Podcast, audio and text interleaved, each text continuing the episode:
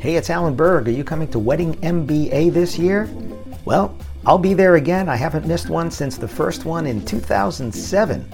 So I look forward to seeing you there. And if you want to save $20 off the current ticket price and they get higher as you get closer, go to weddingmba.com. Use the promo code ALAN, A L A N. WeddingMBA.com, promo code ALAN, save $20. I look forward to seeing you there. Before we get into this episode, I'm starting something called Ask Me Anything. That's right, you submit your questions and they could become an entire episode or something that I answer at the end of an episode. To submit your questions, look for the red button at podcast.alanberg.com. That's right, podcast.alanberg.com.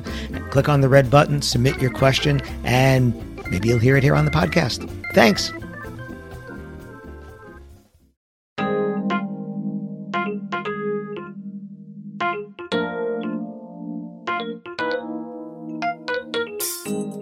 Welcome to another episode of the Wedding Business Solutions Podcast. I'm your host, Alan Berg, speaker, author, sales trainer, website reviewer, here to help you in your wedding and event business sell more, profit more, and have more fun doing it. Enjoy this episode. Hi, it's Alan Berg, and welcome to the Wedding Business Solutions Podcast. Today, I have a topic, probably my most popular topic these days, which is getting ghosted on inquiries. So, to keep it short, I'd want to give you four common reasons why you get ghosted on your replies. Now, let me just define this first for people that don't know what I'm talking about. You get an inquiry and you respond, and nothing. You don't hear back, you don't hear anything.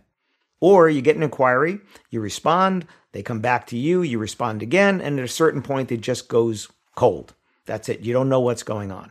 There's three possible outcomes for every time you get an inquiry. You could get a yes, you can get a no, or you could hear nothing. And the worst answer is not the no, because no is a definitive answer. And no, for some people, means no, you're not going to do my wedding, but you might be able to suggest other things you can do. Maybe a rehearsal dinner, maybe a shower, maybe some other things that you might offer for them either for their wedding or for their lives, right? So that's not the worst answer. The worst answer is not getting an answer because it could be a yes. If someone reached out to you, and I, have spoken about this so much before, by the time you get the inquiry, they've gone through an extensive search process. Some of them it's three steps, some of them it's 12 steps, and they get to you, and you got the inquiry, and you respond, and they don't respond back to you. They were interested when they reached out. Why are they not responding to you now? So, I'm going to give you four reasons here. The first one is for many people, you're sending them back so much information that you've given them what they think they need. Now, I spoke about this on another uh, podcast episode about why do they ask how much first, right? They don't know what else to ask. It's the, the, the one thing they understand, which is money, so they reach out and ask that. So let's say you get an inquiry, and a lot of these common inquiries they say, you know, could you send me pricing or pricing and packages or something? And when we do a lot of secret shopping in our consulting, and what we see is people will copy and paste their reply and they'll attach a PDF brochure, and that's what they do. And then they don't follow up again. And that's a whole nother story. I'll talk about following up on another episode.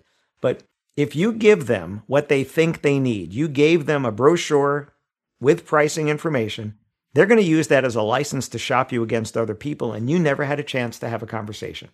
So if you give them right away what they think they need, not what they need, what they think they need, they're going to hang on to that, then not reply to you. So it's a very common thing we see is this copy pasted reply, usually too long, and and then the attached brochure. So those of you that have read my book uh, here, if you're on the video, you can see it behind me. It's called "Why Don't They Call Me: Eight Tips for Converting Wedding and Event Inquiries into Sales."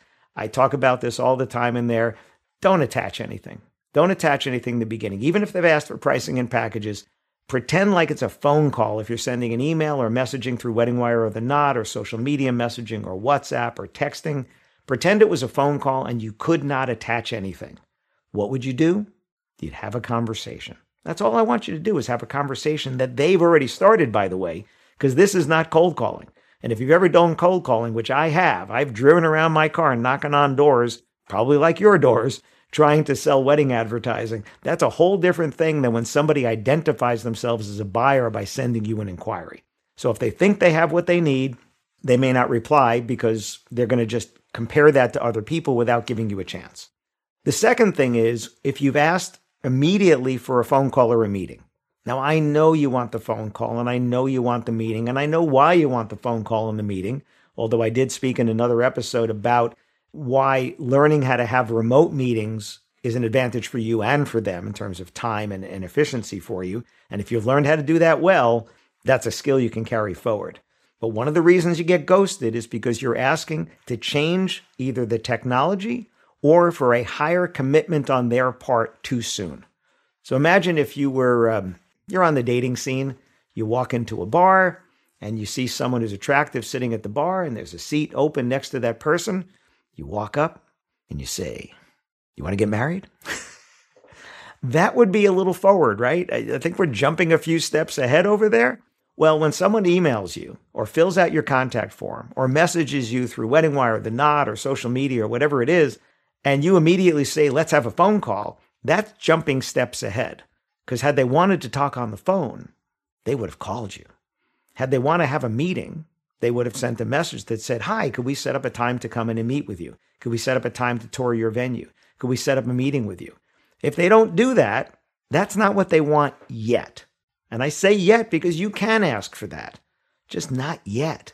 It's too much too soon. So here's where the opportunity is. If you currently, let's just pick numbers, you get 10 inquiries and you send back immediately a short message and it asks for a phone call, and three of those people or four of those people right away they're like, sure, and they set up a meeting, a phone call with you. What about the other five or six or seven? They inquired also. If they're ghosting you, your opportunity is in those people that you don't hear back from because they already put you on a short list and now they're not replying to you because you're jumping a few steps ahead. So I'm not saying you can't ask for the call or the meeting. You can, just don't do it on the first reply. Sometimes it's the second, sometimes it's the third, and sometimes it's not at all because so many people that I've trained, so many people that have worked with, read my books and, and seen me present or come to workshops are writing sales through email, through text, through Facebook Messenger, through the Knot Messenger, Wedding Wire Messenger, and other things without ever having that physical conversation with someone because they're having a digital conversation with them. And if that person's comfortable with it and you are, you can do that as well. The third possible reason why you're getting ghosted is because you're creating the dead ends. You are stopping the conversation inadvertently. And the way to tell very simply is look at the very end of the message that you sent besides your name, did you end with a period, an exclamation point, or a question mark? If you ended with a period, you've ended the conversation. If you end with an exclamation point, you have emphatically ended the conversation. if you end with a question mark, you are continuing in the conversation because, by the nature of a question, they're supposed to reply back to you. So think about it. If you and I were speaking somewhere in person or on the phone, and I said something and I ended that with a period or an exclamation point, I'm not expecting you to reply. If I end with a question, I am expecting you to reply, and you know that I'm expecting you to reply because I asked you a question. So the key is to start with a low commitment question and then work your way up to higher commitment. And again, this is just like walking up to the bar instead of saying, Do you want to get married? You say, Excuse me, is this seat taken? That's a low commitment question. Somebody could say, my friend is coming, or they could say, no, it's not. Thanks very much. And then you could ask another low commitment question. So the way this would work with an inquiry is you want to ask them a question that they can answer quickly. They don't have to consult with anybody. They don't have to think hard about it. They don't think you're asking too personal or prying of a question. And they know that you need the information to give them what they want. So, for instance, if you have details, like sometimes they're making an inquiry and you'll have the venue name and you'll have a date and things, you can confirm that. Thanks so much for reaching out. We would love to help you have a beautiful wedding, whatever your service is. Talk about the results. Uh, I see that you put down such and such a venue. Uh, have you already reserved that, or are you still working with them? That's a low commitment question. Or uh, that's a great choice of a venue. Are you looking to have both your ceremony and reception both there? right? Let's say you're a photographer. Uh, are you going to be getting ready at the same venue where you're having your ceremony and reception? Right? It's a question you need to know. How many guests are you expecting? Or if they gave you a guest count, is that the invitation list or is that how many you're expecting to attend? Those are all low commitment questions, but you have to ask a question. And really important, it has to be at the end. Because if you ask a question and you keep writing, that's like me asking you a question and then keep talking. You're not getting a chance to answer. So the last thing you write is the question mark.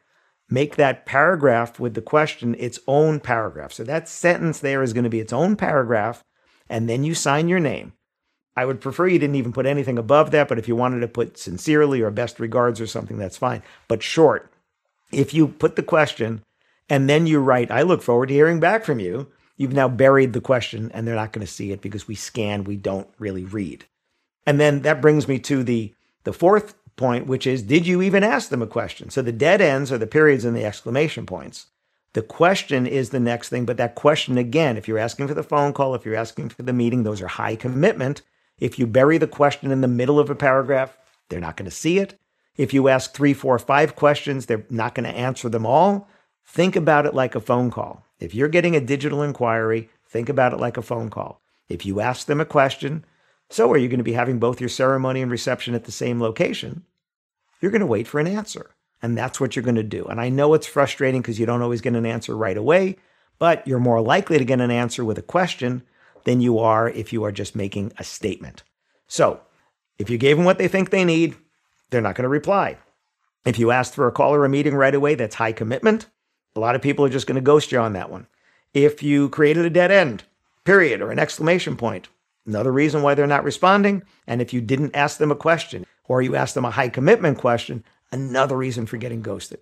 So, those are four common reasons why you're getting ghosted. You can tweak those pretty easily and keep that conversation going because I don't want you to just be the first one to reply. I want you to be the first one to get a reply back and continue that conversation. I had somebody I just spoke the other night for a group, and I just saw an email back from, from somebody from that group they wanted to share with me. And they said the next day they used one of these tips and immediately got a booking.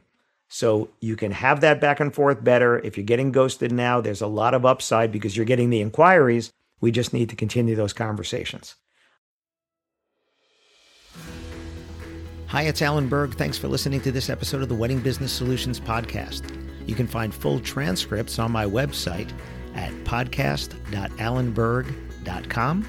And if you have a suggestion for a topic for a new episode or even a guest, please let me know at alan at weddingbusinesssolutions.com. And if you'd like to find out about having me come and speak to your association or conference, or do sales training in person or remotely for your team, whether you're a team of one or a team of a hundred, please let me know again, Alan at weddingbusinesssolutions.com. Thanks for listening.